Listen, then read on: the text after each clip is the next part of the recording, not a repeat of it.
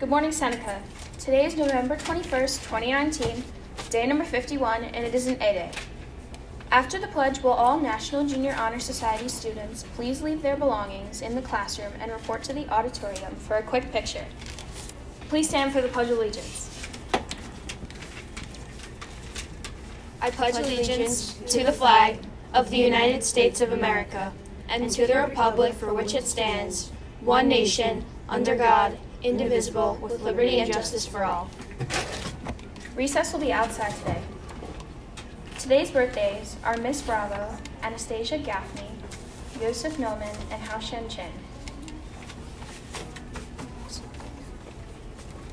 Attention all select chorus members. This week's rehearsal is today, Thursday, November 21st, after school, and it is for altos only. Please see Mrs. Dominic with any questions or concerns.